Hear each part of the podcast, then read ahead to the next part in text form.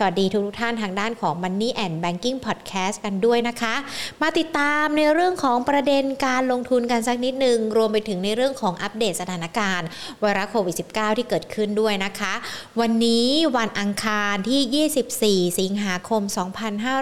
2564 ดูยอดตัวเลขผู้ติดเชื้อไวรัสโควิด -19 กันสักนิดหนึ่งวันนี้ 17,165 รายนะคะ แล้วก็เสียชีวิตเนี่ยประมาณสัก 200 กว่าคนค่ะ แต่ว่าขณะเดียวกันวันนี้มีการเปิดเผยตัวเลขจากทางด้านของสบคถึงในเรื่องของการฉีดวัคซีนกันด้วย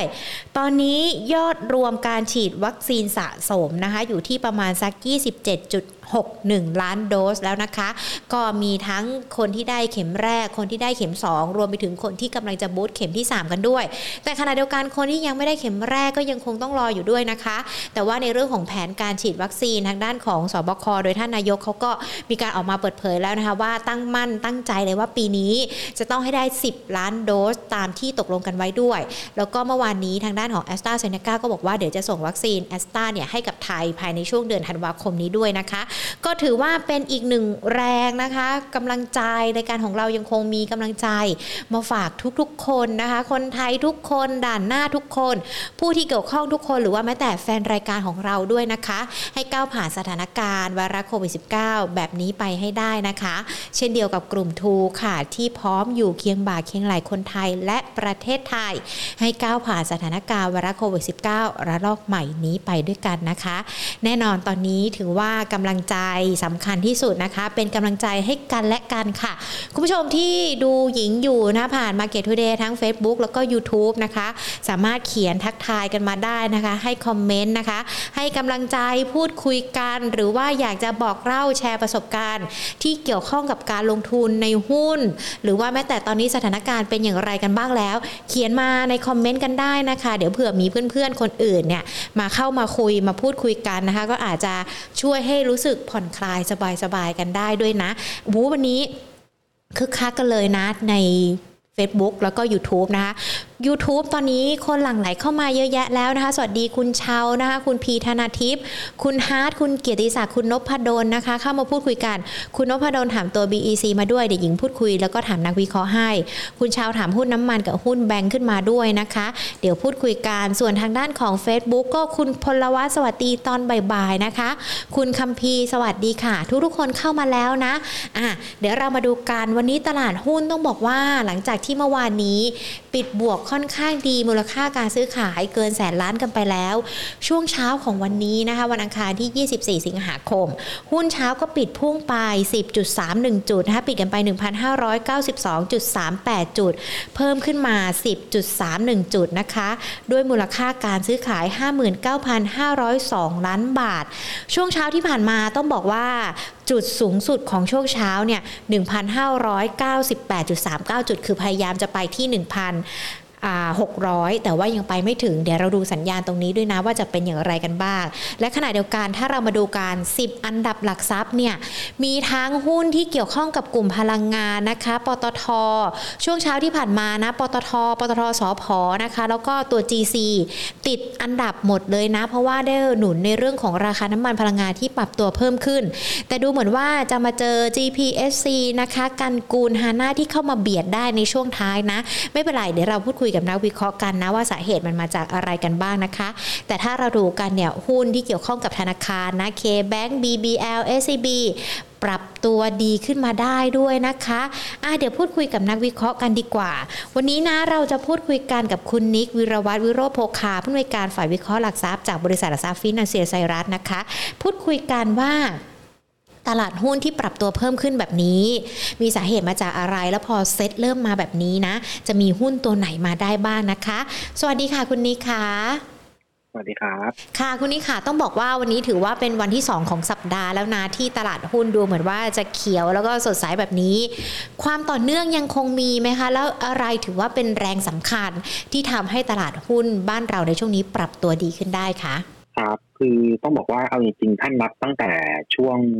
สัปดาห์ที่แล้วเลยนะครับ ช่วงต้นสัปดาห์ที่แล้วเนี่ยดัชนีส่งสัญญาณที่เป็นบวกก็คือ ลงไปแตะ1,515 เนี่ย เราไม่หลุดต่ำกว่านะครับ มีแรงซื้อกลับมาค่อนข้างชัด แล้วก็สามารถปิดช่วงวันศุกร์ที่ผ่านมาเนี่ย ยืนเหนือ 1,550 ได้ อันนี้เนี่ยมันเป็นมันเป็น sentiment บวกในในเชิงของเทคนิคพอเช้าวันจันทร์เนี่ย พอ7โมง45ปุ๊บที่เราเห็นตัวเลขผู้ติดเชื้อลงมาเหลือระดับ17,000กว่ารายเนี่ย อันเนี้ยก็ถือว่าเป็นปัจจัยสำคัญเลยที่ทำให้ตลาดเนี่ยตั้งความหวังนะครับ ต่อการกลับมา reopening นะต่อการคลายมาตรการล็อกดาวน์ที่จะครบกำหนดเนี่ยในวันที่ 31 สิงหาณปัจจุบันนะครับตลาดคาดว่าในเดือนกันยาเนี่ย น่าจะเริ่มมีการผ่อนคลายในบางกิจกรรมมากขึ้นนะครับ อันนี้คือประเด็นหลักเลย ส่วนเป็นที่สองเนี่ย เมื่อวันศุกร์เนี่ย แบงก์ชาติมีประกาศมาตรการช่วยเหลือลูกหนี้ออกมา แล้วก็ที่สำคัญคือช่วยเหลือแบงก์พาณิชย์ด้วยในแง่ของการลดค่าธรรมเนียม FIDF ในแง่ของการขยายระยะเวลาในการจัดชั้นลูกหนี้ต่างๆ ซึ่งตรงเนี้ยก็เลยทำให้หุ้นในกลุ่มแบงก์ไฟแนนซ์แล้วก็กลุ่ม reopening ต่างๆ ไม่ว่าจะเป็นค้าปลีกร้านอาหารเนี่ยสามารถปรับตัวได้ค่อนข้างโดดเด่นมากนะครับ ต้องต้องยอมรับว่าเมื่อวานเนี่ยดัชนีเนี่ยคือใจก็คิดว่าบวกนะครับแต่ว่า ตอนแรกก็คิดว่าน่าจะเอ่อบวกได้สักประมาณ 1,570 1,580 เต็มที่นะครับ แต่ปรากฏว่าปิดเมื่อวานเนี้ยมันทะลุ 1,580 ขึ้นมาเลยแล้วก็พอเช้านี้เนี่ย มันดันมีประเด็นเรื่องของดอลลาร์ที่อ่อน แล้วก็ตัวราคาน้ำมันดิบที่รีบาวได้แรงนะครับ อันเนี้ยก็ทำให้เมื่อวานนี้แบงค์นำนะ วันนี้กลายเป็นพลังงาน กลับมานำอีกเพราะฉะนั้นมันเลยมันเลยเหมือนเวียน sector ที่จะสามารถผลักดัชนีขึ้นมาได้ แล้วก็วันนี้ต้องบอกว่าขึ้นไป test บริเวณใกล้ๆ1,600จุดได้ได้ตามที่เราประเมินเลย ซึ่งตรงนี้ถือว่าเป็นแนวต้านสำคัญระยะสั้นๆนะครับ ที่เราคิดว่าอาจจะอาจจะยังไม่ผ่านนะ แล้วก็ตลาดน่าจะอยากรอดูเกี่ยวกับตัวศบคก่อนว่าจะมีการคลายมาตรการ จริง ๆ หรือเปล่าในการประชุมวันศุกร์นี้นะครับ แล้วก็ที่สำคัญคือเรายังต้องมอนิเตอร์นะเกี่ยวกับตัวเลขผู้ติดเชื้อว่า มันจะทยอยลดลงต่อเนื่องไหมถ้าเกิดว่าเออถ้าเกิดว่าผู้ติดเชื้อกลับมาเพิ่มขึ้นไปแตะสองหมื่นอีกครั้งเนี่ยผมคิดว่าตลาดก็อาจจะมีย่อระยะสั้นเหมือนกัน ค่ะ เราดูกันทั้งแบงค์ที่นำมาพลังงานที่นำมาแบบนี้นะคะ เริ่มเห็นสัญญาณการฟื้นตัวของ 2 กลุ่มนี้แล้ว เจาะไปที่ 2 กลุ่มนี้ก่อนละกันค่ะคุณนิกคะคนที่ถืออยู่จะทำยังไง หรือว่าคนที่อาจจะเข้าไม่ทันมันเป็นจังหวะที่เข้าไปได้ไหมคะเอ่อต้องบอกว่ากลุ่มกลุ่มแบงก์ก่อนแล้วกันนะครับค่ะเอ่อถ้าใครที่เอ่อฟังเราคุยกันในตลอดหลาย ๆ ครั้งหลังเนี่ย เราเราแนะนำ ในลักษณะของการทยอยสะสมบริเวณ 1,530 นะ ถ้าเกิดถ้าเกิดจำกันได้นะครับ คือเราบอกว่าถ้าลงมาสัก 1,530 จริงๆตั้งแต่ช่วงเดือนพฤษภาแล้วนะครับหนึ่งรอบ แล้วก็ช่วงประมาณปลายเดือนกรกฎาต้นเดือนสิงหาเนี่ยแนะนำให้สะสมที่ 1530 นะครับ อยู่ประมาณสักสองครั้งนะครับ ส่วนระดับถัดไปที่เราแนะนำให้สะสมจริงๆ เรามองที่ระดับประมาณพันห้าแต่บังเอิญว่า มันลงไปไม่ถึง เพราะฉะนั้นเนี่ยเราแอดซูมได้ว่านักลงทุนเนี่ยน่าจะมีของกันอยู่ระดับหนึ่งอย่างน้อยๆนะอาจจะมีหุ้นติดพอร์ตไปแล้วประมาณหกสิบเปอร์เซ็นต์นะตามที่เราแนะนำเนี่ยถ้าใครมีอยู่ที่ต้นทุนบริเวณเซ็ตหนึ่งพันห้าร้อยสามสิบเนี่ย ผมผมมองว่าถือต่อนะครับ ถือต่อเนื่องเลยคือเราเราอาจจะไม่เห็นเซ็ตลงไปที่หนึ่งพันห้าร้อยสามสิบอีกนะครับ ถ้าเกิดว่า เอ่อเอ่อตัวโควิดมันไม่ได้แย่ลง แล้วก็ที่สำคัญคือ ด้วยดัชนีที่มาค่อนข้างดีมากนะ เมื่อวานนี้เนี่ย โดดเปิดแกลบขึ้นมาเลย เพราะฉะนั้นเนี่ยในในทางทฤษฎีคือถ้าตลาดกลับมาเป็นขาขึ้นจริง ๆ เนี่ย เราคลายล็อกดาวน์ได้จริง ๆ เนี่ย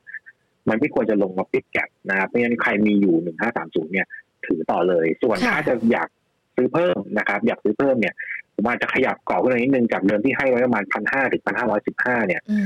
ขยับขึ้นมาเป็นระดับบริเวณหนึ่งพันห้าร้อยหกสิบนะครับ ถ้าเกิดว่ามีถ้าถ้าเกิดว่ามีจังหวะย่อลงมาครับผมค่ะ อันนี้คือหมายความทั้งสองกลุ่มเลยหรือเปล่าคะทั้งแบงก์แล้วก็พลังงานด้วยเอ่ออันอันนี้เป็นในส่วนของแบงก์นะครับส่วนในแง่ของตัวพลังงานเนี่ย ต้องบอกว่าในวันนี้เนี่ยมันมันเกิดจากประเด็นเรื่องของราคาน้ำมันที่มัน ขยับตัวขึ้นมาเพราะดอลลาร์มันค่อนข้างอ่อนนะครับ แต่ว่าถ้าเรามาดูเรื่องของการประชุมเฟดที่จะสันโคที่จะเกิดขึ้นในช่วงปลายสัปดาห์นี้เนี่ยที่อาจจะมีพูดถึงประเด็นการลด QE เนี่ย ผมยังเชื่อว่าค่าเงินดอลลาร์เนี่ย โดยแนวโน้มนะครับ ผมเชื่อว่ามันจะยังอยู่ในทิศทางแข็งค่านะ แล้วก็ในแง่ของโอเปกเองก็ยังทยอยเพิ่มกำลังการผลิตเข้ามาในตลาด เพราะฉะนั้นผมผมมองว่ากลุ่มพลังงานเนี่ย อาจจะรอจังหวะย่อตัวลงมาก่อนดีกว่า แล้วค่อย เข้าไปสะสมนะครับณปัจจุบันที่เราเน้นให้ซื้อที่หนึ่งอันเอ่อหนึ่งห้าสามศูนย์ไปแล้วก็ให้ถือต่อเนื่องเนี่ย จะเป็น domestic play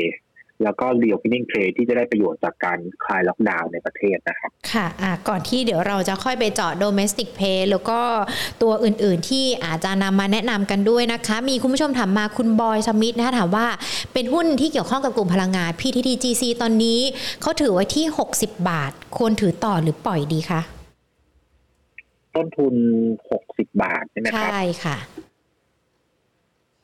จริง ๆ ผมว่าค่อนข้างค่อนข้างใกล้ทุนนะ ตรงเนี้ยยังพอถึงลุ้นได้อยู่อืมนะครับ อย่างน้อยๆผมคิดว่าแนวต้านเนี่ยบริเวณสักแถวๆ61เนี่ยค่ะน่าจะยังพอไปได้เพราะฉะนั้นเนี่ย อาจจะอาจจะยังไม่จำเป็นต้องขายขาดทุนนะครับอาจจะรอลุ้นได้อยู่ แล้วก็เอ่อถ้าเกิดว่า คือจริงๆ ตัว PEGC ด้วยความที่มันพักลงมาค่อนข้างเยอะเนี่ยจริงๆ ผมมองจุดที่ stop loss หรือว่าคัดนะ ผมมองหลุดหลุด55บาทนะผมมองอ่าผมมองค่อนข้างค่อนข้างต่ำนิดนึงค่ะนะครับเพราะมันพักมาแล้ว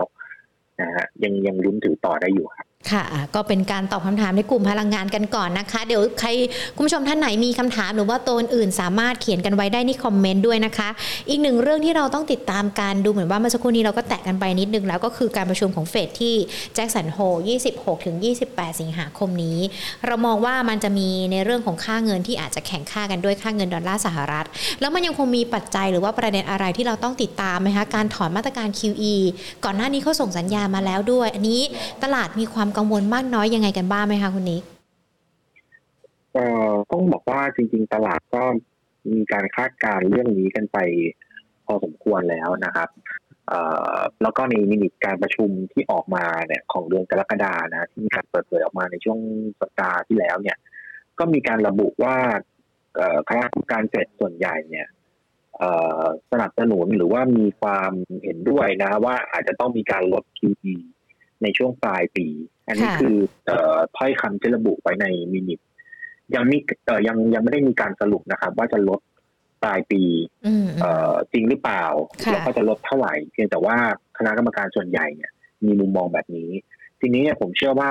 เฟดเนี่ยน่าจะยังมีการสื่อสารเนี่ย เรื่องของ QE อย่างค่อยเป็นค่อยไปนะครับ คือคงไม่ได้บอกมาทีเดียวว่า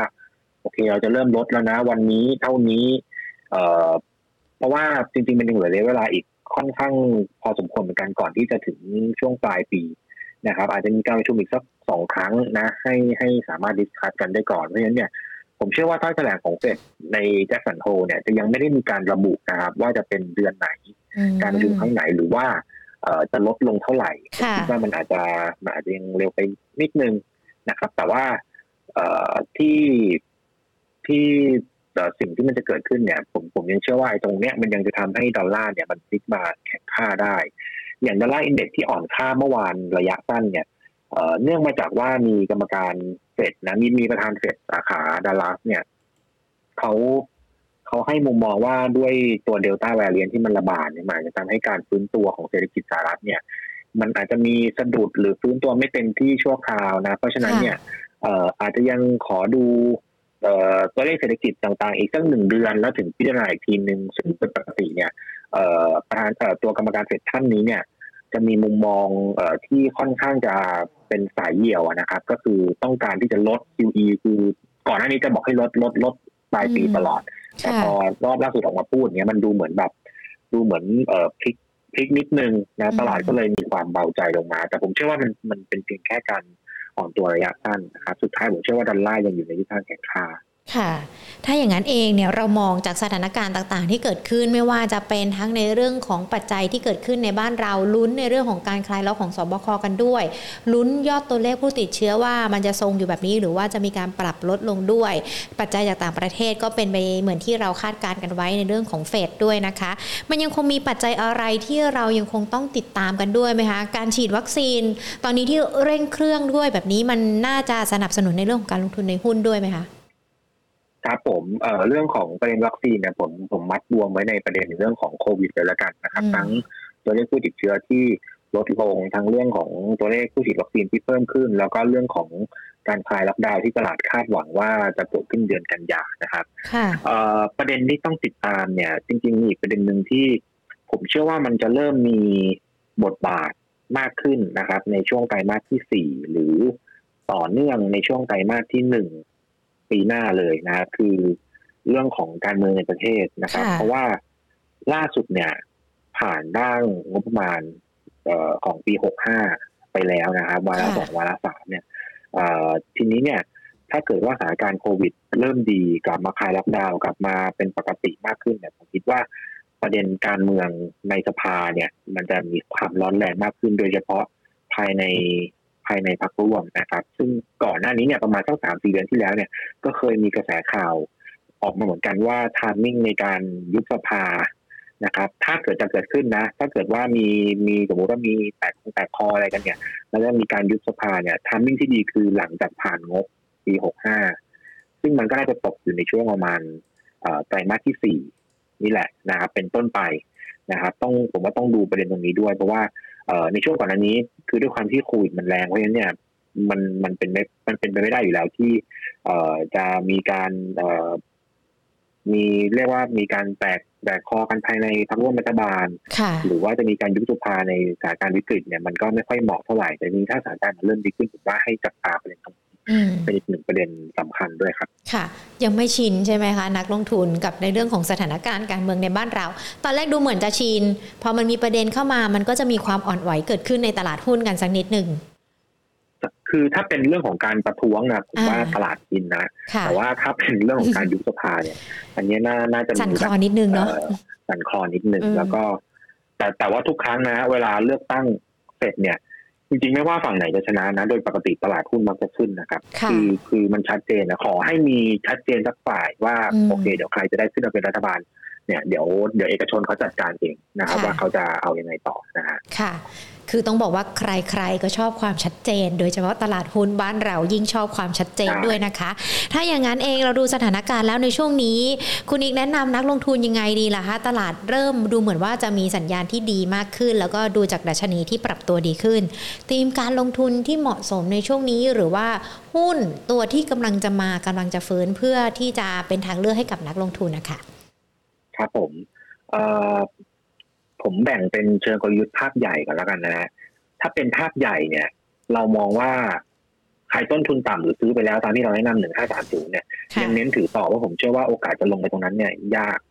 นะครับ ถือต่อเนื่องเลยไปจนถึง Q4 ไปจนถึงปีหน้าได้เลยนะครับ โดยเฉพาะหุ้นที่เป็นโดเมสิกเพย์นะครับ ที่ได้ประโยชน์จากเรื่องของการคลายล็อกดาวน์นะครับ ส่วนถ้าจะซื้อเพิ่มอย่างที่บอกคืออาจจะรอลงมาสักหนึ่งห้าเจ็ดศูนย์หนึ่งห้าหกศูนย์ เป็นจังหวะในการ load หุ้นเพิ่มเติม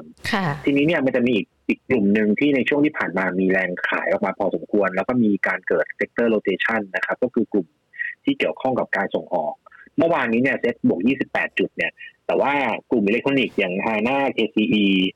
นะครับ กลุ่มขนส่งต่างๆนะโดยเฉพาะกลุ่มเรือ กลุ่มโรงพยาบาลนะครับ ที่ปรับตัวขึ้นมาเยอะๆ ที่ได้ประโยชน์จากโควิดเยอะๆ อย่างเช่น BCH CSG เนี่ย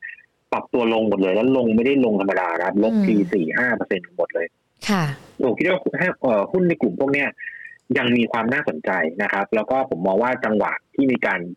ปรับฐานลงมาเนี่ย สมมุติว่าเราอิงราคาช่วงก่อนหน้าที่จะมีประเด็น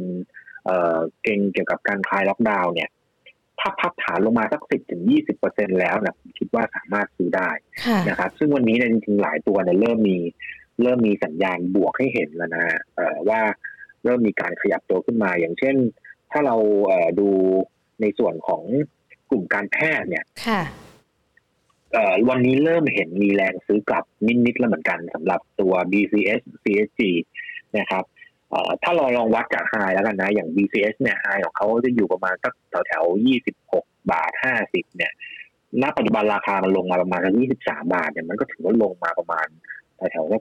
สามบาทห้าสิบแล้วเหมือนกันเนาะก็ประมาณจะสิบกว่าเปอร์เซ็นต์ผมคิดว่าโซนระดับประมาณเนี่ยนะฮะยี่สิบสองจุดห้ายี่สามบาทสำหรับตัว BCS เนี่ย ผมมองว่าพักลงมาพอสมควรแล้ว สามารถเข้าสะสมได้ CSG เช่นกันนะครับ คือจากไฮเขาเนี่ยมันประมาณสี่บาทสี่สิบสี่นี่มันเหลือประมาณสามบาทสามสิบแปดเนี่ยมันพักลงมาสักประมาณสิบถึงยี่สิบเปอร์เซ็นต์ละหุ้นในกลุ่มพวกนี้ที่เคย outperform ในช่วงก่อนหน้า ลงมาระดับนี้ผมคิดว่าน่าสะสมนะครับโดยเฉพาะอิเล็กทรอนิกส์เนี่ยถ้าเราภาพรวมระยะยาวเนี่ยยังไงครึ่งปีหลังก็ดี ปีหน้าก็ดี KCE นะครับ KCE พักลงมาเหมือนกันจาก 90 บาท ปัจจุบันลงมา 81 ก็ลงมา 10เปอร์เซ็นต์ถ้าต่ำแปดสิบบาทลงไปนิดหน่อยเนี่ยผมว่าก็เริ่มเก็บได้ละสำหรับรถ PPE ค่ะ งั้นเดี๋ยวยิงขอตัว C อ่า CHG สักนิดนึงค่ะ เราประเมินว่าราคาเป้าหมายมันจะไปต่อได้ที่เท่าไหร่หรอคะเอ่อตัว CHG เนี่ย ในส่วนของ FSIA ที่ที่เป็นอืมบริษัทลูกของทางพินันเซียนะครับ ที่ค่ะทำผลวิเคราะห์เนี่ย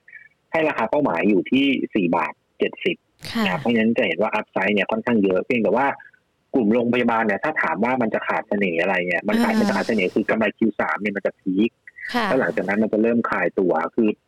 เอ่อรอบที่แล้วที่ผมเข้ามาในรายการนั่นแหละผมก็เคยพูดเหมือนกันว่าอืมกลุ่มโรงพยาบาลกลุ่มอิเล็กทรอนิกส์เนี่ยจะปรับตัวได้ดีต่อเนื่องจนกระทั่งสถานการณ์โควิด เริ่มคลี่คลายนะครับหรือเริ่มดีขึ้น ถ้าเกิดว่าเริ่มดีขึ้นปุ๊บเนี่ย เราจะเห็นแรงขายในกลุ่มพวกนี้ทันที แล้วก็อืมเม็ดเงินมันจะไปเข้าพวกกลุ่มที่ลงมาแรงในช่วงก่อนหน้า พวกค้าปลีกพวกร้านอาหารต่าง ๆ เนี่ย ทันทีซึ่งณปัจจุบันเนี่ยภาพเนี่ยมันเกิดมาได้สักเอ่อสัปดาห์เศษๆแล้วตั้งแต่ต้นสัปดาห์ที่แล้วมาจนถึงเอ่อวันนี้นะครับ ก็อืมเป็นการ confirm ภาพ แต่ว่า ไม่ใช่ว่าโรงพยาบาลไม่ดีนะครับ โรงค่ะโรงพยาบาลยังดีต่อ เพียงแต่ว่าในแง่ของ e a r n i n g momentum มันกำลังจะ peak Q3 แล้วเริ่มย่อ แล้วก็ในแง่ของตัวตีมการลงทุนเนี่ย ทุกคนน่าจะหันไปหา reopening play กันหมดเลยทำให้โรงพยาบาลขาดเสน่ห์นิดนึง แต่ว่าถ้าใครต้องการจะซื้อเพื่อถือลงทุนระยะกลางยาวผมคิดว่าจังหวะแบบเนี้ยเป็นจังหวะที่ค่ะดีนะครับ ในการสะสม แนะนำว่าเป็นการทยอยสะสมนะครับ ไม่ได้ค่ะจำเป็นต้องรีบเข้าซื้อไม้ใหญ่ค่ะ ถ้าทยอยสะสมกลางยาวเนี่ยก็เป็นกลุ่มที่แนะนำกันไปได้ทยอยสะสมไม่ใช่ไม้ใหญ่นะคะ แต่ว่าถ้าเราอยากจะมองจังหวะในช่วงสั้นแบบนี้มีท็อปพิกตัวไหนที่น่าสนใจไหมคะถ้าเป็นโรงพยาบาลใช่ไหมครับค่ะ หรือว่าไม่แต่ตัวอื่นๆด้วยก็ได้ อ่าโอเค ถ้าถ้าเป็นถ้าเป็นโรงพยาบาลก่อนแล้วกันนะครับ ค่ะ เอ่อถ้าเอาให้เข้าทีม reopening play ด้วยนะ ผมมองไปที่ตัวใหญ่นะ คือ BDMs ค่ะนะผมเชื่อว่า BDMs น่าสนใจ นะครับ แล้วก็ราคาจริงๆต้องบอกว่ากราฟค่อนข้างค่อนข้างสวยนะราคาเป้าหมายเราให้อยู่เข้าใจว่า 29 นะครับ แล้วก็อืมเอ่อระยะสั้นๆ เนี่ย น่าจะมีโอกาสขึ้นเทสระดับประมาณ 24 24.4 ได้ครับค่ะ ก็เป็นตัวเดียวเลยเนาะตัวใหญ่ๆสำหรับกลุ่มธนาคาร แล้วตัวอื่นล่ะคะที่เป็น top pick ที่น่าสนใจอ๋อกลุ่มโรงพยาบาลอ่าจริงๆจริงๆชอบหลายตัวนะอีกตัวหนึ่งตัว EKH เนี่ยเราค่ะเราก็ยังชอบนะเราแนะนำมาตลอดเหมือนกันเพียงแต่ว่ารอจังหวะมัน พักพักตัวลงมานิดนึงนะครับ ก็สามารถเอ่อเข้าสะสมได้นะครับ แนวรับของเขาเนี่ยถ้าเอาย่อยๆ ก็จะมีอยู่ที่ 8 บาทเนาะถ้าแนวรับก็จะมีอยู่ที่บริเวณ7บาท60สำหรับตัว EKH นะครับค่ะผมให้ภาพเอ่อเป็นเป็นราย sector เลยแล้วกันนะว่าอืมถ้าเอาเป็นกลุ่ม real pending เนี่ยหรือ domestic play เนี่ยแบงก์เนี่ยเราจะเลือกท็อปพิกเป็น SCB กับค่ะ Cisco นะครับ ถ้า finance เนี่ยจริงๆ ถ้าเอาราคา โซนตรงนี้เนี่ยผมมอง ผมก็มองติดล้อกับสวัสด์น่าสนใจค่ะนะครับเอ่อค้าปลีกเนี่ยจริงๆ ลงมาเยอะขนาดนี้จริงๆได้ทุกตัวเลยนะ แต่ถ้าจะเอาแบบเอ่อตัวตัวที่ตลาดค่อนข้างให้ให้น้ำหนักเยอะในจริงๆผมมอง ผมยังมอง CPO กับ CRC นะครับ ค่ะสำหรับค้าปลีกร้านอาหารก็เป็นตัวเอ่อ MK Suki นะคค่ะรับงั้นก็ให้ให้ภาพไว้ประมาณนี้ก่อนละกัน ขอถามตัว CPO สักนิดหนึ่งนะคะ เพราะว่ามีคุณผู้ชมสอบถามมาด้วย CPO เนี่ยเขาบอกว่าทุนของเขาอยู่ที่ 58 บาทเออ CPO ไม่คได้รับทุนอยู่ที่ 58 บาทคนถือต่อไหมคะ ถือครับ ถือถืออย่างเดียวเลยฮะสำหรับอืมเราคือหุ้นหุ้นในกลุ่มพวกเนี้ยพวก reopening เนี่ยค่ะคือถ้าคุณได้ทุนต่ำเนี่ยถือว่าถือว่า เอ่อค่อนข้างได้เปรียบนะครับ แล้วก็ ยิง CPO เนี่ยต้องบอกว่าในช่วงตั้งแต่ปลายปีที่แล้วเลยนะ ที่เราเจอค่ะระลอกสองระลอกสามมาไล่มาราค่ะคา CPO เนี่ยไม่ไม่เคยหลุดต่ำกว่าระดับประมาณแถวๆห้าสิบหกบาทเลยนะครับห้าห้าสิบหกห้าสิบเจ็ดบาทเนี่ยลงมาแต่ตรงนี้แล้วมีเด้งตลอดเพราะฉะนั้นเนี่ยถือว่าได้ต้นทุนที่ถูกแล้วก็ค่อนข้างใกล้โลมากนะครับอืมถ้าเทียบจากแรลลี่รอบที่แล้ว ถ้าสถานการณ์กลับเป็นปกตินะครับ ผมเชื่อว่า CPO เนี่ย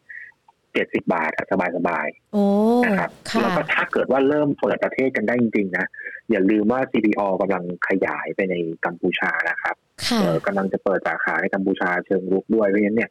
มันเป็นการเปิดตลาดใหม่ แล้วก็เป็นการเปิดโอกาสการเติบโตสำหรับตัว CPO ระยะยาวด้วยเพราะว่า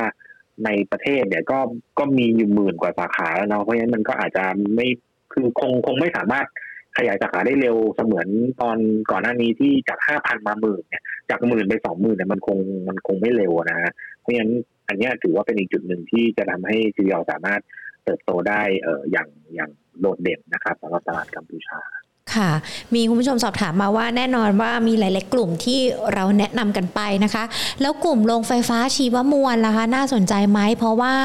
กำลังจะมีการประกาศผลโครงการโรงไฟฟ้าชุมชนต้นเดือนกันยายนนี้ด้วย อันนี้เป็นข้อมูลจากคุณผู้ชมคุณพรชัยที่ดูทางไลฟ์นะคะแล้วก็เอามาสอบถามคุณนิกด้วยอะค่ะ ก็จริง ๆ กลุ่มถ้าถ้าเป็นโรงไฟฟ้าที่เป็นพวกโรงไฟฟ้าชุมชนโรงไฟฟ้าชีวมวลเนี่ยค่ะอาจจะต้องตาม ตามข่าวนิดนึงนะว่าใครเป็นตัวเต็งอะไรต่างๆ แต่ว่าตัวที่เรามองว่าเอ่อน่าสนใจแล้วก็เป็นจริงๆคือเอ่อบทวิเคราะห์ของทาง FSIA เนี่ยก็บอกว่าเป็นเป็นเป็น King of Biomass อะไรอย่างเงี้ยนะครับ ก็ค่ะมองไปที่ตัว ACE ค่ะนะครับถ้าเป็นโรงถ้าเป็นโรงไฟฟ้าขนาดเล็กนะจริงๆมอง ACE เอ่อ ACE ค่อนข้างน่าสนใจ ส่วนถ้าเป็นตัวใหญ่เนี่ย ผมมอง GPSC นะครับค่ะ GPSC น่าสนใจ ตัวนี้อาจอาจจะไม่เกี่ยวกับโรงไฟฟ้าชุมชนอะไรอย่างนี้นะ แต่ว่าผมมองว่า GPSC ระยะยาวๆ น่าสนใจทั้งตัวโรงไฟฟ้าของเขาแล้วก็ตัวแบตเตอรี่ของเขานะครับ อืมค่ะ ตัว ETC พลังงานชีวมวลขายไปแล้ว3บาทควรเก็บกลับมาไหมคะ ETC ใช่ไหมครับ ค่ะ ก็ตัวนี้เราไม่ได้ cover นะครับเพราะฉะนั้นไม่ได้มีราคาเป้าหมายให้ แต่ว่าอืมเอ่อ ผมแนะนำในเชิงเทคนิคแล้วกันนะครับค่ะว่าถ้าเข้าซื้อตรงนี้เนี่ยมันจะมีแนวต้านระยะสั้นๆขวางอยู่บริเวณ 2 บาท 84 ถึง 2 บาท 90 นะครับ ก็อาจจะเทรดดิ้งแล้วไปทำกำไรกันบริเวณนั้น อืมค่ะ ก็ตอบคำถามในส่วนของโรงไฟฟ้าชีวมวล แล้วก็ตัวพลังงานชีวมวลที่คุณผู้ชมถามมาทั้งคุณพรชัยแล้วก็คุณประชาด้วยนะคะ เมื่อสักครู่นี้คุณนิกคุยกันที่บอกว่าจะให้กันเป็นธีมเกี่ยวกับในเรื่องของการลงทุน มีทั้งแบงก์ไฟแนนซ์ค้าปลีก แล้วมีตัวธีมอื่น ๆ ด้วยไหมคะ ที่จะเข้าไปลงทุนได้กันอีกอะค่ะเอ่อหลักๆ ถ้าเป็น reopening play ก็จะเป็นก็จะเป็น sector ประมาณนี้นะครับเป็นอืม sector ที่ปรับลงมาค่อนข้างเยอะค่ะ นะครับจะมีกลุ่มกลุ่ม food เนี่ยจริงๆ ถ้าจะเอาเอ่อทีม reopening จริงๆเนี่ยก็จริงๆก็มีพวก CBG หรือโอสถสภาเนี่ยก็ค่ะก็พอเล่นได้เพียงแต่ว่ามันอาจจะมันจะมันอาจจะไม่ตรงเป้าเป๊ะเหมือนกับเหมือนกับร้านอาหารหรืออะไรต่างๆที่มันเห็นชัดว่าพอเอ่อรัฐกลับมาให้เปิดห้างอืมอะไรต่างๆได้เนี่ยมันจะได้ผลประโยชน์ค่อนข้างชัดอืมนะครับ ก็อาจจะเป็น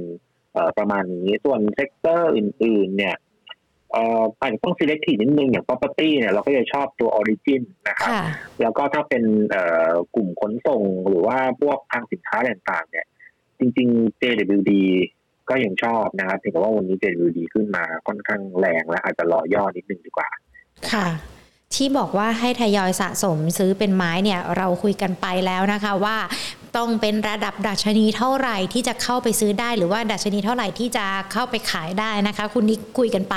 ตั้งแต่ตอนต้นรายการแล้วคุณผู้ชมที่อาจจะเพิ่งเข้ามาเนี่ยเดี๋ยวเรารอฟังย้อนหลังกันก็ได้นะคะ แล้วก็ที่สำคัญให้หุ้นที่เป็นทั้ง top pick แล้วก็เป็นกลุ่มอุตสาหกรรมที่เกี่ยวข้องกับ reopening มาหลายกลุ่มแบงก์ไฟแนนซ์ค้าปลีกมี food ด้วยนะคะ ก็เป็นคำแนะนำที่เอามาฝากกันด้วยนะคะ เดี๋ยวตอนนี้หญิงจะขอหยิบยกคำถามนะคะ คุณนิกที่คุณผู้ชมที่ดูเราทั้งทาง 2 ช่องทางเลยเนาะทั้ง Facebook แล้วก็ YouTube มาสอบถามคุณนิกด้วยนะคะ มีคุณนพดลถามตัว BEC มาค่ะ BEC ตัวนี้คุณนิกมองยังไงคะ ผมว่าผมว่าเล่นได้นะครับ BEC เนี่ยเอ่อเพราะว่าตั้งแต่คุณสายุทธเข้ามาจริงๆเรตติ้งดีขึ้นหมดทุกช่วงเวลาเลย แล้วก็พอสถานการณ์โควิดมันเริ่มดีขึ้นเนี่ยผมเชื่อว่าเม็ดเงินโฆษณาเนี่ย มันจะเริ่มกลับมานะครับ ก่อนหน้านี้พอมีล็อกดาวน์ปุ๊บทุกคนแบบหยุดหยุดใช้จ่าย cut เรื่องของ การโฆษณา ทีนี้ถ้าสถานการณ์ดีขึ้นเนี่ย VC น่าจะได้ประโยชน์ค่อนข้างเยอะจากตัวเอ่อเรตติ้งที่ดีนะครับก็เล่นได้ครับเป้าเราให้อยู่ 15 บาทนะสำหรับตัว VC นะครับค่ะมีคุณผู้ชมเขาดูจากที่ไต้หวันด้วยนะกำลังดูเราสองคนอยู่ด้วยนะคะ เดี๋ยวทักทายกันแล้วก็ถามตัว AGE มาด้วยค่ะ Asia Green Energy นะคะ คุณสมนหรือเปล่าจากไต้หวัน ถ้ายังอยู่กดหัวใจในคอมเมนต์กันนะ แล้วเดี๋ยวจะตอบคำถามนี้ให้ค่ะ มองตัวนี้ยังไงคะตัวนี้ คือตัวนี้ก็ไม่อยู่ใน coverage เหมือนกันนะครับอืมผมอาจจะตอบในเชิงของเทคนิคค่ะเอ่อวันนี้ก็ถือว่าขึ้นมาแรงพอสมควรนะครับ จะมีแนวต้านเนี่ย อยู่ที่โซนสามบาท เพราะฉะนั้น trading แล้วก็ทำกำไรสามบาทแล้วกัน เพราะว่ากราฟเนี่ย หลังจากในช่วงที่ผ่านมามันมีปรับฐานลงแรงๆเนี่ยตอนนี้กราฟมันเป็น sideway down นะครับเพราะฉะนั้นถ้ายังไม่ผ่านสามบาทเนี่ยมันยังมันยังมีเอ่อแนวโน้มที่กดลงอยู่นะครับ เป็นเพียงแค่การ trading สั้น ๆ นะครับ ค่ะ AOT ล่ะคะ มองยังไงตัวนี้สามารถรอรับการเปิดประเทศได้ไหมคะ AOT ครับ AOT ก็เป็นอีกหนึ่งตัวในหุ้น theme reopening นะครับ ก็สามารถเล่นได้นะเพียงแต่ว่าคือถ้ากลุ่มที่เกี่ยวข้องกับการท่องเที่ยวเนี่ยจริงๆ มันจะมีความผันผวนมากกว่าพวกค้าปลีกนะ เพราะฉะนั้นเนี่ย เล่นเล่นได้แต่ว่าต้องต้องกลับตัวให้เร็ว ถ้าเกิดว่าสถานการณ์มันมันมีพลิกหรือว่ามันเป็นมันไม่เป็นไปตามที่คาดอย่างเช่นตัวเลขผู้ติดเชื้อกลับมาพุ่งขึ้นนะครับการล็อกดาวน์ยังยังไม่มีการผ่อนคลายอันนี้กลุ่มกลุ่มโรงแรมเนี่ยมักมักจะปรับตัวลงแรงกว่ากลุ่มพวกค้าปลีกร้านอาหารนะเอเพราะว่าค้าปลีกร้านอาหารเนี่ยถ้ากลับมารีโอเพนเนี่ย ส่วนใหญ่มักจะพลิกมากำไรได้เร็ว เพราะว่า มันเป็นมันคือมันคือเรียกว่าเป็นเป็นปัจจัยสี่เป็นอะไรต่างๆ นะเพียงเพียงแค่พอเปิดปุ๊บเนี่ยเราสามารถกลับไปร้านอาหารได้เร็วกว่าเอ่อกลับไปท่องเที่ยว ในช่วงที่ผ่านมาพอมีการรีโอเพนกลุ่มท่องเที่ยวเนี่ยถามว่าดีขึ้นไหมดีขึ้นนะครับ แต่ว่ายังไม่เคยกำไรได้ เพราะฉะนั้นเนี่ยเอ่อ AOT เนี่ย เน้นเป็นการทยอยสะสมดีกว่านะครับสะสมรอรอการฟื้นตัวเอออย่างชัดเจนแล้วก็ หลักๆ แต่ผมคิดว่าในประเทศอาจจะไม่พอนะ ถ้า AOT ต้องต้องต้องเปิดประเทศได้อย่างยั่งยืนด้วยนะครับ แล้วก็ถ้าดูภาพรวมเนี่ยเอ่ออาจจะต้องใช้ระยะเวลาหน่อยเพราะว่าการท่องเที่ยวไทยเนี่ยนักท่องเที่ยว 40 ล้านคนที่เราเคยได้มาในปี 2019 เนี่ย กว่าจะกลับไปที่เดิมเนี่ย ผมว่าต้องมีประมาณ 3 ปีนะอย่างปีหน้าเลยจริงๆแบงค์ชาติ ปัจจุบันเนี่ย ผมเข้าใจว่าค่าจำนวนนักท่องเที่ยวเนี่ย ไม่ไม่น่าจะถึงสิบล้านนะผมจำตัวเลขเป๊ะไม่ได้ แต่คือยังห่างจากระดับปกติที่เราเคยทำได้มากเน้นเป็นการทยอยสะสมนะครับ หรือออกตัวลงมาเนี่ยสักประมาณแถวแถวหกสิบต้นหกสิบบาทหรือว่าห้าสิบปลายเนี่ยสะสมได้นะครับ ค่ะ ดูเหมือนว่าตัวเลขนักท่องเที่ยวจะประมาณสักสองถึงห้าล้านเองนะที่เขามองกันไว้ด้วยนะคะเมื่อสักครู่นี้แนะนำตัว SCB มามีคุณผู้ชมขอสอบถามแนวรับแนวต้านหน่อยค่ะ ครับ SCB จะมี แนวต้านนะครับ อยู่ที่บริเวณหนึ่งร้อยหกบาทนะครับ ส่วนแนวรับเนี่ย ถ้าเอาแนวหลักเลยเนี่ย คือหนึ่งร้อยบาท ค่ะ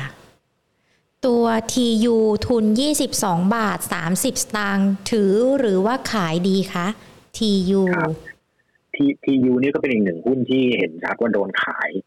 ค่อนข้างชัดมาก เพราะว่าเอ่อทียูก่อนหน้านี้เนี่ยหลายคนจะมองว่าเป็นหุ้นที่ได้ประโยชน์จากโควิด เพราะว่า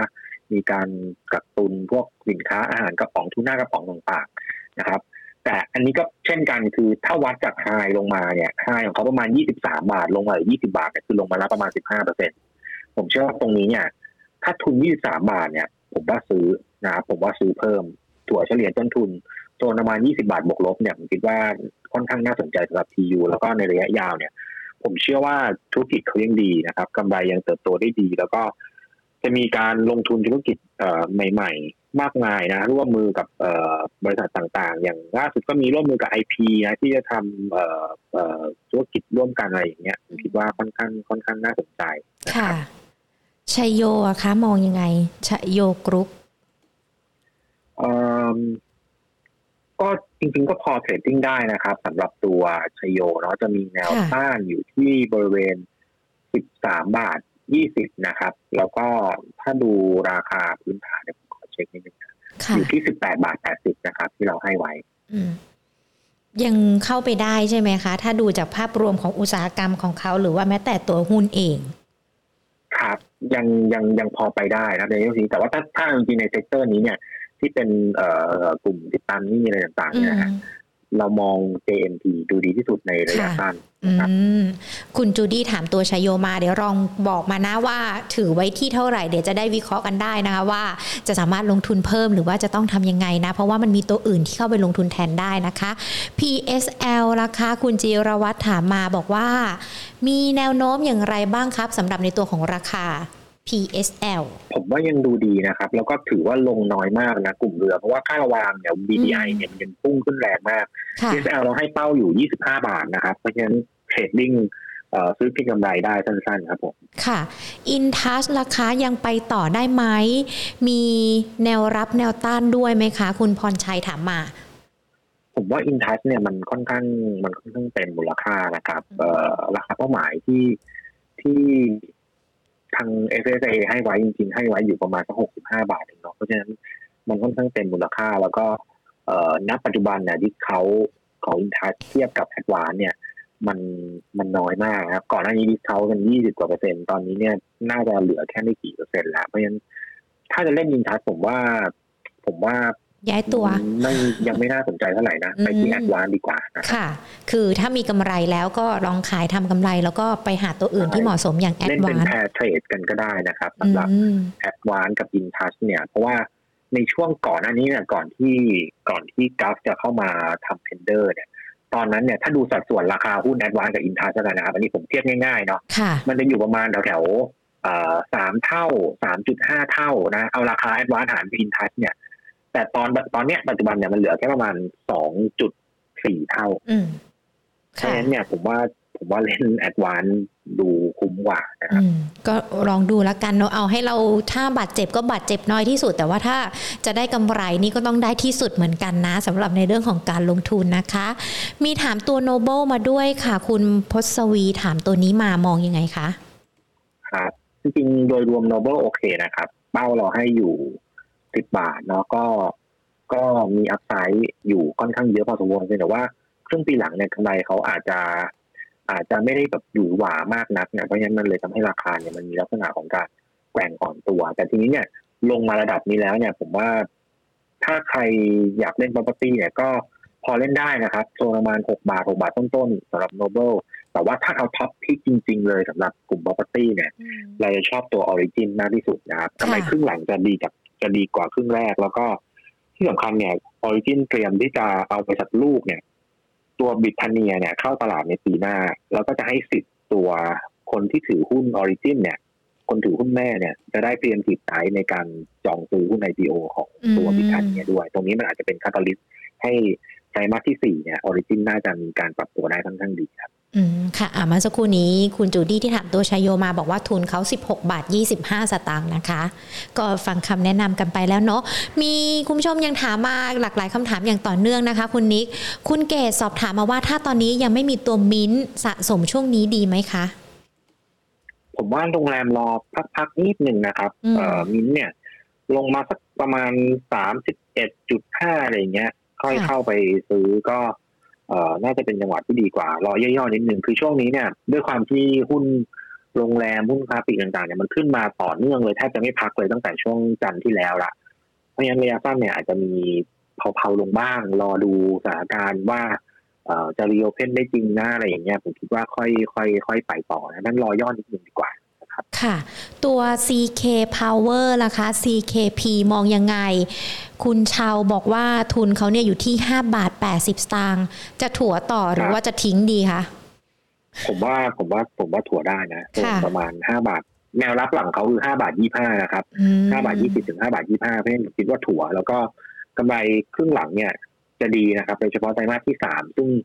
มันเป็นช่วงเอ่อน้ำเยอะเนาะฤดูฝนของของของแถบบ้านเราเพราะฉะนั้นเนี่ยเอ่อ กำไรของ CKP เนี่ยจะนิวไฮนะครับไตรมาสที่สามเพราะฉะนั้นเน้นซื้อเพิ่มนะครับ แล้วก็ถือรอนิดนึงนะราคาเป้าหมายเราให้หกบาทห้าเออหกบาทหกสิบครับค่ะ ตัวนามยงล่ะคะ มองยังไง NYT เพราะว่าเห็นว่าราคาลงมาเยอะแล้ว แล้วก็คุณผู้ชมท่านนี้นะ คุณราชาโชคบอกว่า ฟังจากหลาย ๆ ที่มาเขาก็มีการเชียร์กันด้วย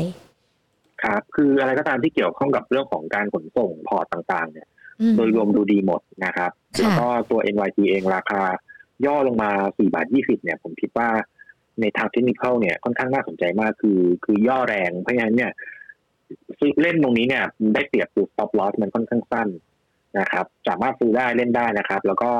ถ้าเกิดว่าหลุดสัก 4 บาท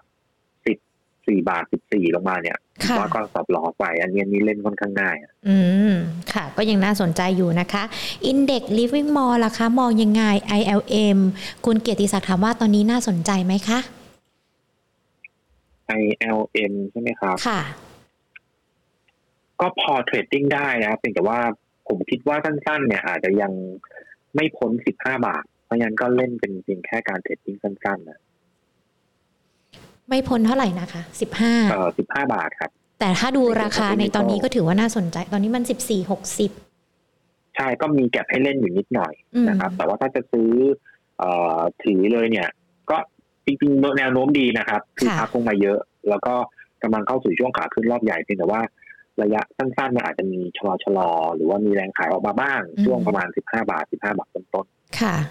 อะก็ลองตัดสินใจดูแล้วกันนะคะว่าพอไหวไหมกับราคาณปัจจุบัน แล้วก็ราคาที่มันจะไปเป้าหมายในอนาคตด้วยนะคะ STGT ยังเหมาะทยอยเก็บไว้ไหมคะ คุณวรพัฒน์น่าจะยังทยอยตัวนี้อยู่ๆ STGT เนี่ยคือเอ่ออันนี้เป็นหุ้นโควิดเพลย์ชัดเจนเลยนะครับอืคือมใช่เวลาโควิดไม่ดีเนี่ยค่ะหรือยิ่งยิ่งโควิดทั่วโลกไม่ดีเนี่ย SCGD จะขึ้นค่ะ นะครับแล้วก็ถ้าสถานการณ์โควิดที่คลาย SCG มักจะโดนแรงขายออกมา ก็เอ่อราคาเป้าหมายของ SCG เนี่ย เราให้ไว้อยู่ที่ 39 บาทนะครับ อันนี้เป็นราคาเป้าหมายที่ทาง FSA ทำไว้ แล้วก็จะเห็นว่าราคาตรงนี้อัพไซด์มันไม่ได้เยอะอะฮะเพราะฉะนั้นเราเราแนะนำแค่ถือเนาะสำหรับตัว SCGT ถ้าใครที่อยากจะซื้อเพิ่มเนี่ยอาจจะรอจังหวะราคาพักตัวลงมาให้มันมีแกลบให้เล่นสักสิบเปอร์เซ็นต์นะฮะจะพิจารณาในการ เข้าซื้อนะครับ อืมค่ะ AAV มีคุณผู้ชมสอบถามมาด้วยนะ ตัวนี้หุ้น AAV ที่อาจจะถูกลืมกันไปแล้ว เพราะว่าสถานการณ์โควิด กับในเรื่องของการบริหารองค์กรของเขาด้วยนะคะ ถามว่า AAV จะย่อลงไปถึง2บาท40 สตางค์ไหมคะไหนดูตอนนี้เท่าไหร่ก็ก่อนจริงๆ จริง ๆ ก็พอมีลุ้นนะครับ ไม่อืมจริงๆมันไม่ถือว่าไม่ได้ไกลเท่าไหร่คืออย่างที่บอกว่าถ้าเกิดว่าตัวเลขผลิตเชื้อขึ้นมาระดับสองหมื่นอีกครั้งหนึ่งเนี่ยสมมตินะสมมติว่ามันมันขึ้นจากหมื่นเจ็ด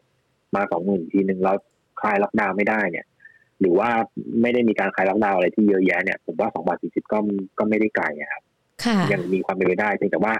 เอ่อทั้งนี้ทั้งนั้นมันขึ้นอยู่กับพัฒนาการของสถานการณ์นะครับหุ้นในกลุ่ม reopening trade เนี่ย ถ้าสถานการณ์ดีขึ้นต่อเนื่อง มันก็จะไปได้ต่อเนื่องนะแต่ถ้าสถานการณ์มันพลิกกลับมาแย่ลง มันก็อาจจะเผชิญแรงขายระยะสั้น อืม ค่ะ เดลต้าราคา580บาทถือต่อได้ไหมคะ น่าจะเป็นทุนเขาหรือเปล่า เอ่อจริง ๆ ตัวนี้เราให้เป้าอยู่ประมาณสามร้อยสี่ร้อยครับ เพราะฉะนั้นตัวนี้เราแนะนำขายตลอด ค่ะ เพราะมันเกินเป้าไปเยอะฮะค่ะ คุณซีเคไปชาชาฟังไปแล้วอย่าเพิ่งตกใจ KCE HANA อ่า KCE HANA หรือ SMT ดีกว่านะครับค่ะถูกกว่าเยอะอืม PE Delta เนี่ยสี่สี่สิบห้าสิบเท่านะ ตัวอื่นยังยี่สิบสามสิบเท่าเองอืม ก็ต้องลองพิจารณาแล้วก็ตัดสินใจดูด้วยนะ เพราะว่าเกินราคาเป้าหมายไปค่อนข้างที่จะเยอะแล้วทีเดียว แล้วก็ยังมีตัวอื่นที่น่าสนใจที่เป็นอุตสาหกรรมเดียวกันด้วยเนาะใช่ครับจริง ๆ คือไม่ได้มีแค่ฟินแลนเซียเราอย่างเดียวที่ขายจริงๆขายทั้งตลาดสำหรับตัวเดลต้า อ่าค่ะ คือมันตอนที่มันขึ้นมันก็มีปัจจัยที่ทำให้ขึ้นเป็นแบบเขาเรียกว่าอะไร ปัจจัยเฉพาะแล้วก็เป็นช่วงเวลาที่มันขึ้นแรงจริง ๆ ด้วยนะ ถ้าคุณผู้ชมยังจำกันได้ ช่วงที่เดลต้าครับขึ้นค่อนข้างที่จะร้อนแรงทีเดียวนะคะ มาที่ตัวต่อไปดีกว่า โอ้ยคุณเทมปุระชุบแป้งทอดชื่อน่ารักมาก ตัวสหไทย Termin Termin Terminal ล่ะคะ มองยังไงกันบ้างตัวนี้เอ่อตัวย่อเขาอะไรนะครับ P O R T ค่ะ อ๋อตัว PORT PORT นะฮะสหไทย Terminalโอเค ถ้าดูกราฟเนี่ย ก็จริง ๆ ดูดูดูเป็นลักษณะไซด์เวย์ถึงไซด์เวย์ดาวน์มากกว่านะครับ สั้นๆ เนี่ย ผมมองว่า2.9ยังไม่น่าผ่านนะถ้าเทียบกราฟกันจริงๆบอกว่ากราฟนำลงดูดีกว่านะอือหือค่ะ ครับผมถ้าเทียบกับอุตสาหกรรมกันนะคะ ก็ ใช้หลักการเดียวกันกับเดลต้าหรือว่าลองพิจารณาดูว่าได้กำไรหรือยังถ้าได้กำไรขายไปซื้อตัวอื่นดีกว่าอย่างตัวพอร์ตเองเนี่ยก็จะมีน้ำยงที่คล้าย ๆ กันด้วยนะคะ SC คืออันนี้อืคือมผมผมตอบในเชิงเทคนิคเนาะเพราะค่ะว่าในเชิงพื้นฐานของตรงนี้ก็ไม่ได้อยู่ใน coverage นะค่ะ ก็ไม่เป็นไร เดี๋ยวดูทางเทคนิคก็เอามาประกอบการตัดสินใจได้นะคะ SCGP ราคา 69 บาทรับได้ไหมคะ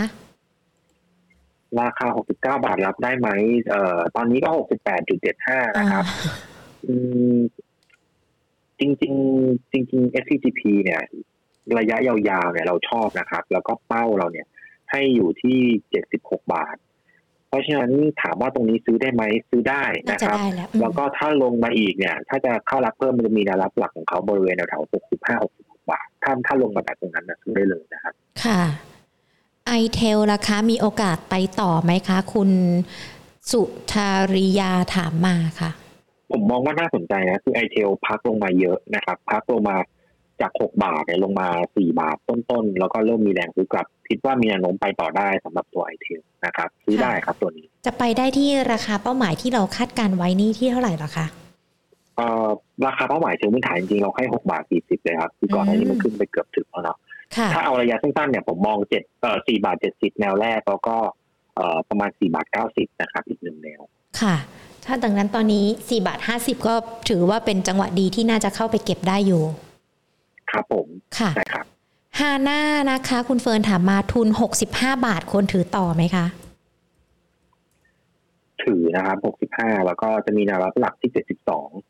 ถ้าใครยังไม่มีผมว่าเจ็ดสิบสองก็น่าก็ก็น่าถือแต่ว่าถ้ามีหกสิบห้าอยู่แล้ว ผมว่าถือนะครับถือรอ reboundค่ะ ตอนนี้มัน 74 บาท 50 มีโอกาสไปต่อได้ไกลมากน้อยยังไงกันบ้างไหมคะสำหรับ HANA ครับก็มีแนวต้านอยู่ที่บริเวณ 78.5 แล้วก็ 80 บาทครับ อันนี้ก็ตอนนี้กรอบแกว่งเขาคือ 72 ถึงประมาณ 78 80 ค่ะ มีตัวอื่นๆด้วยนะคะ ที่คุณผู้ชมถามมากันค่อนข้างที่จะเยอะทีเดียว อยากขอถามตัวเอ่อ UTP ค่ะ ตอนนี้น่าเข้าไหมคะ คุณกบเคโลอุ้ยคุณผู้ชมที่ดูรายการของเราชื่อแต่ละคนน่ารักมากเลยนะคะเอ่อ UTP เนี่ย ตรงนี้ถือว่าเป็นจุดวัดใจนะครับต้องยืน10 17บาทให้ได้นะ ถ้าเกิดว่ายืนไม่ได้เนี่ยนี่คือภาพเป็นลบเลยฮะเพราะฉะนั้นอืมเอ่อให้ ให้รอดูก่อนดีกว่า ถ้าเกิดยืนได้แล้วเริ่มมีแรงซื้อกลับมี เอ่อเอ่อเขียวๆให้เห็นเนี่ย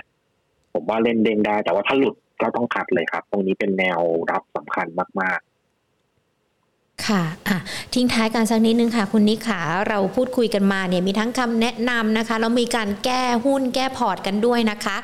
ทิ้งท้ายหลังจากนี้ในช่วงเวลาที่ตลาดหุ้น ปรับตัวดีขึ้นแบบนี้นักลงทุนหลาย ๆ คนดีใจนะ แต่ว่ามันอาจจะดีใจปนความเสี่ยงที่ต้องระมัดระวังกันด้วย ดังนั้นขอคำแนะนำสั้น ๆ สักนิดนึงค่ะ การที่จะเข้าไปลงทุนหรือว่าจะซื้อหุ้นในช่วงนี้ควรจะกำหนดวิธีการยังไงดีอะคะๆครับก็ก็อย่างที่บอกนะครับว่าเอ่อตอนนี้เนี่ยตลาดเนี่ยค่อนข้างจะให้น้ำหนักกับเรื่องของการกลับมาคลายล็อกดาวน์เพราะฉะนั้นเนี่ยเอ่อธีมที่เอ่อณปัจจุบันเราแนะนำเนี่ย ก็คือหุ้นที่เป็นหุ้นเปิดเมืองนะครับ แต่ว่าในแง่ของราคาเนี่ยผมคิดว่าถ้ามีทุนต่ำอยู่แล้วเนี่ย อันนี้ถือว่าเป็นเป็นเรื่องที่ดีมากนะถ้าถ้าได้สะสมปัจจัยช่วงตลาดปรับตัวลงเยอะๆ ถ้ายังไม่มีเนี่ยผมอยากให้มองจังหวะราคาย่อตัวสักนิดนึงนะครับ ในช่วงสองสามวันนี้ผมคิดว่าตลาดอาจจะยังไม่สามารถทะลุ 1,600 ได้นะ ถ้าเกิดว่ายังไม่เห็นความชัดเจนของทางสบคหรือว่าตัวเลขตัวโควิดที่มันอาจจะ มีแนวโน้มที่ถ้าเกิดพลิกกลับมาเร่งขึ้นเนี่ยอันนี้ก็จะเป็นจังหวะพักตัวที่ค่อนข้างชัดนะครับมองสักหนึ่งห้าเจ็ดศูนย์หนึ่งห้าหกศูนย์นะครับ สามารถโหลดเอ่อ reopening play เพิ่มได้นะครับ ส่วนกลุ่มส่งออกเนี่ย เรายังชอบเหมือนเดิมนะเพียงแต่ว่าระยะสั้นเนี่ยมันมี sector rotation หรือว่ามีการเวียนกลุ่มเล่นขายตัวขึ้นเยอะไปซื้อตัวที่อยู่ด้านล่างแต่ว่าภาพรวมยังน่าสนใจ ถ้ามีการปรับเผาลงมาสักสิบเปอร์เซ็นต์ขึ้นไปเนี่ยพิจารณาในการสะสมได้เช่นกันนะครับ ค่ะได้เลยค่ะ วันนี้ขอบพระคุณคุณนิกนะคะ เดี๋ยวโอกาสหน้าเราพูดคุยกันใหม่นะคะ ครับขอบณค่ะรับสวัสดีรับค่ะ โอ้โห วันนี้พูดคุยกันไปแล้ว แล้วก็คึกคักด้วยนะ ไม่ว่าจะเป็นทั้ง Facebook แล้วก็ YouTube นะคะ เดี๋ยวทักทายกันอีกรอบหนึ่งในช่องทาง YouTube กันก่อนนะคะ คุณชาวยังอยู่ไหมคุณทีคุณพีธนาทิพย์ยังอยู่หรือเปล่าคะ คุณฮาร์ทชอบขาย คุณเกียรติศักดิ์เดี๋ยวเรารายงานตัวกันสักนิดหนึ่งใครยังอยู่แล้วหญิงเรียกชื่อนี่แปะหัวใจกันไว้นะ กดไลค์ก็ได้นะคะ หรือว่ากดแชร์ก็ได้ หรือจะคอมเมนต์เป็นเรื่องอื่น ๆ ก็ได้นะคะ ให้หญิงยังอุ่นใจนะว่าทุกๆ คนเนี่ยยังอยู่กับหญิงตั้งแต่ต้นชั่วโมงจนถึงตอนนี้นะคะ คุณปอมนะคะ คุณนพดลนะคะ ตัว BEC มาด้วยแล้วก็หยิบยกไปถามให้แล้วนะ คุณเชานะคะยังอยู่หรือเปล่า คุณมอนถามตัว CPO กับ AOT นะคะ คุณนิกก็ตอบให้ทั้ง 2 ตัวเลย คุณสมนนะคะที่ดูจากไต้หวันแล้วก็ขอตัว AGE ด้วยนะคะ คุยกัน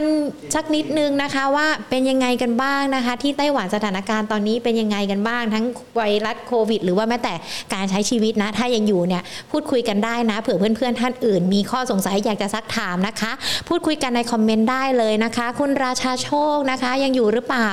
คุณพีรพงศ์สวัสดีครับ คุณหญิงทีมงานแล้วก็คุณนิกด้วย วันนี้คุณพีรพงศ์มาช้านะ ปกติจะมาคนแรกเลยนะหญิงจำได้ คุณวรพัฒน์นะคะ ก็มีคุณยุทธนาเข้ามาคุยกันด้วย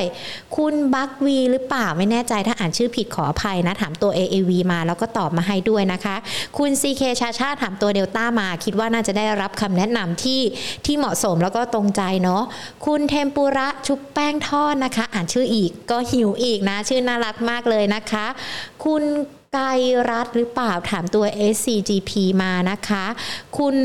สุธาริยานะ คุณเฟิร์นนะคะ คุณขวัญนนะคะโอ้ยังอยู่หลายคนเลย คุณชาวคุณแซมมอนก็ยังอยู่นะคะ คุณสามมนปะคุณสามมนที่ไต้หวันเป็นยังไงมั่งอะอากาศดีหรือเปล่า อิจฉาจังเลยตอนนี้ได้ไปอยู่ต่างประเทศด้วยนะคะ คุณเกียรติศักดิ์มีคุณหญิงอยู่ผมก็อุ่นใจฮะอุ้ยตอบไม่ถูกเลยเจอคำตอบนี้ไปขอบขอบขอบคุณทุกทุกท่านเลยนะคะ ที่ยังพูดคุยกันอยู่ คุณ อะไรเนี่ยคุณประยูนเหรอชอบครับ คุณขวัญคุณวรพัฒน์นะชอบครับ ทุกคนเลยนะคะ ขอบพระคุณทุกท่าน มา Facebook กันบ้าง Facebook เราอย่าไปยอมแพ้เพื่อนๆใน YouTube นะ Facebook Live ใครกันยังอยู่กันบ้างนะคะ คุณพลวัตนะยังอยู่หรือเปล่า คุณคัมพีคุณธงชัย คุณปิ้นนะคะ คุณบอยตัว PTTGC หญิงก็ถามให้แล้วเนาะก็มีการพูดคุยกัน คุณพรชัย คุณประชานะคะ ถามแล้วคุณจูดี้ คุณจิรวัตรนะคะคุณรุ่งโรธถามตัว TU คุณยำยำ SCB คุณพศวีนะ อาจจะได้ตัวโนเบิลนะคะ คุณเกตนะคะยังพูดคุยกันแล้วก็ยังสอบถามกันได้นะคะ แล้วก็มีคุณ เกษมเหรอไม่แน่ใจถ้าอ่านชื่อผิดต้องขอโทษด้วยนะ ถามตัวปตทมา เราพูดคุยกันไป ตัวหุ้นกลุ่มพลังงานเนี่ยเราพูดคุยกันไปตั้งแต่ตอนแรกเลยนะ อาจจะฟังย้อนหลังกันได้นะคะ ทั้ง YouTube แล้วก็ Facebook เนาะคุณทัชคุณทัชนนก็ถามตัวปตทเหมือนกันนะ พูดคุยกันไปตั้งแต่ตอนแรกเลย คุณพรชัยนะคะ คุณกบเคโรนะคะ คุณ แอนเดียนาหรือเปล่าถามตัว KCE KCE ก็พูดไปตอนแรกเลยนะคะ สวัสดีทุกๆคนนะคะ ที่ยังอยู่หูยังอยู่หลายคนเลย ฟังแบบนี้แล้ว เห็นแบบนี้แล้วชื่นใจนะ ชื่นใจแล้วก็อยากจะมีแรงไลฟ์กันไปยาวๆนะ แต่ด้วยเวลาจำกัดนะ ก็อาจจะมีอยู่เท่านี้นะคะ คุณสามนบอกว่าปลอดภัยปลอดภัยครับอยู่ที่ไต้หวันโควิดไม่เยอะค่ะอะยินดีด้วยนะ แต่ปลอดภัยยังไงก็ต้องดูแลรักษาตัวเองด้วยนะคะ เพื่อที่จะเป็นการป้องกันตัวเองด้วย ส่วนคุณผู้ชมที่พูดคุยกับเราตั้งแต่ตอนแรกมันจะมีโพลขึ้นมานะ แล้วก็ถามว่า คุณคิดถึงอะไรมากที่สุดก่อนเกิดโควิดคิดถึงตอนไม่ใส่แมส40%คิดถึงตอนไปเที่ยวต่างประเทศ 24%คิดถึงปิ้งย่างชาบูหมูกระทะ 22%ซึ่ง 22%เนี้ยมีหญิงแอบกดด้วยนะ ตอนที่พูดคุยกัน คิดถึงจริง ๆ แล้วก็คิดถึงปาร์ตี้คอนเสิร์ต 12%โอ้โหวันนี้ต้องบอกว่าทุกๆคนเนี่ยคิดถึงตอนไม่ใส่แมส 40%ผิดคาดนะ นึกว่าจะคิดถึงปิ้งย่างชาบูหมูกระทะเหมือนกันซะอีก จบโควิด อาจจะได้ไปเจอกันไปกินหมูกระทะด้วยกันนะเอาละค่ะคุณผู้ชมคะวันนี้นะคะรายการ Market Today ของเราก็พูดคุยกันหลากหลายประเด็นเลยเนาะไม่ว่าจะเป็นทั้งหุ้น top pickหุ้นที่เตรียมจะขึ้น หรือว่าแม้แต่หุ้นที่หลาย ๆ คนอยากจะให้นักวิเคราะห์แก้ไขนะคะ รายการของเราก็ยังคงมีเนื้อหาดีๆ แบบนี้นะคะมาฝากทุกๆท่าน เป็นประจำตอนบ่ายสองแบบนี้นะคะ ดังนั้นถ้าไม่อยากจะพลาดเนี่ยกดไลค์นะคะในเพจ Facebook Money and Banking Channel แล้วก็ Subscribe กันที่ YouTube นะคะ Money and Banking Channel ไว้นะ เวลาที่เรามีข่าวสารอะไรใหม่ ๆ มันก็จะได้แจ้งเตือนกันด้วย แล้วพอมาดูกันแล้วก็อย่าลืมกดแชร์นะคะเพื่อที่จะเป็นประโยชน์กับนักลงทุนท่านอื่น ๆด้วย หรือว่าให้ดาวเพื่อเป็นกำลังใจให้หญิงกับนักวิเคราะห์ด้วยนะคะ ส่วนพรุ่งนี้บ่ายสองจะมีนักวิเคราะห์ท่านไหน เดี๋ยวมาเจอกันค่ะ วันนี้ลากันไปก่อน สวัสดีค่ะ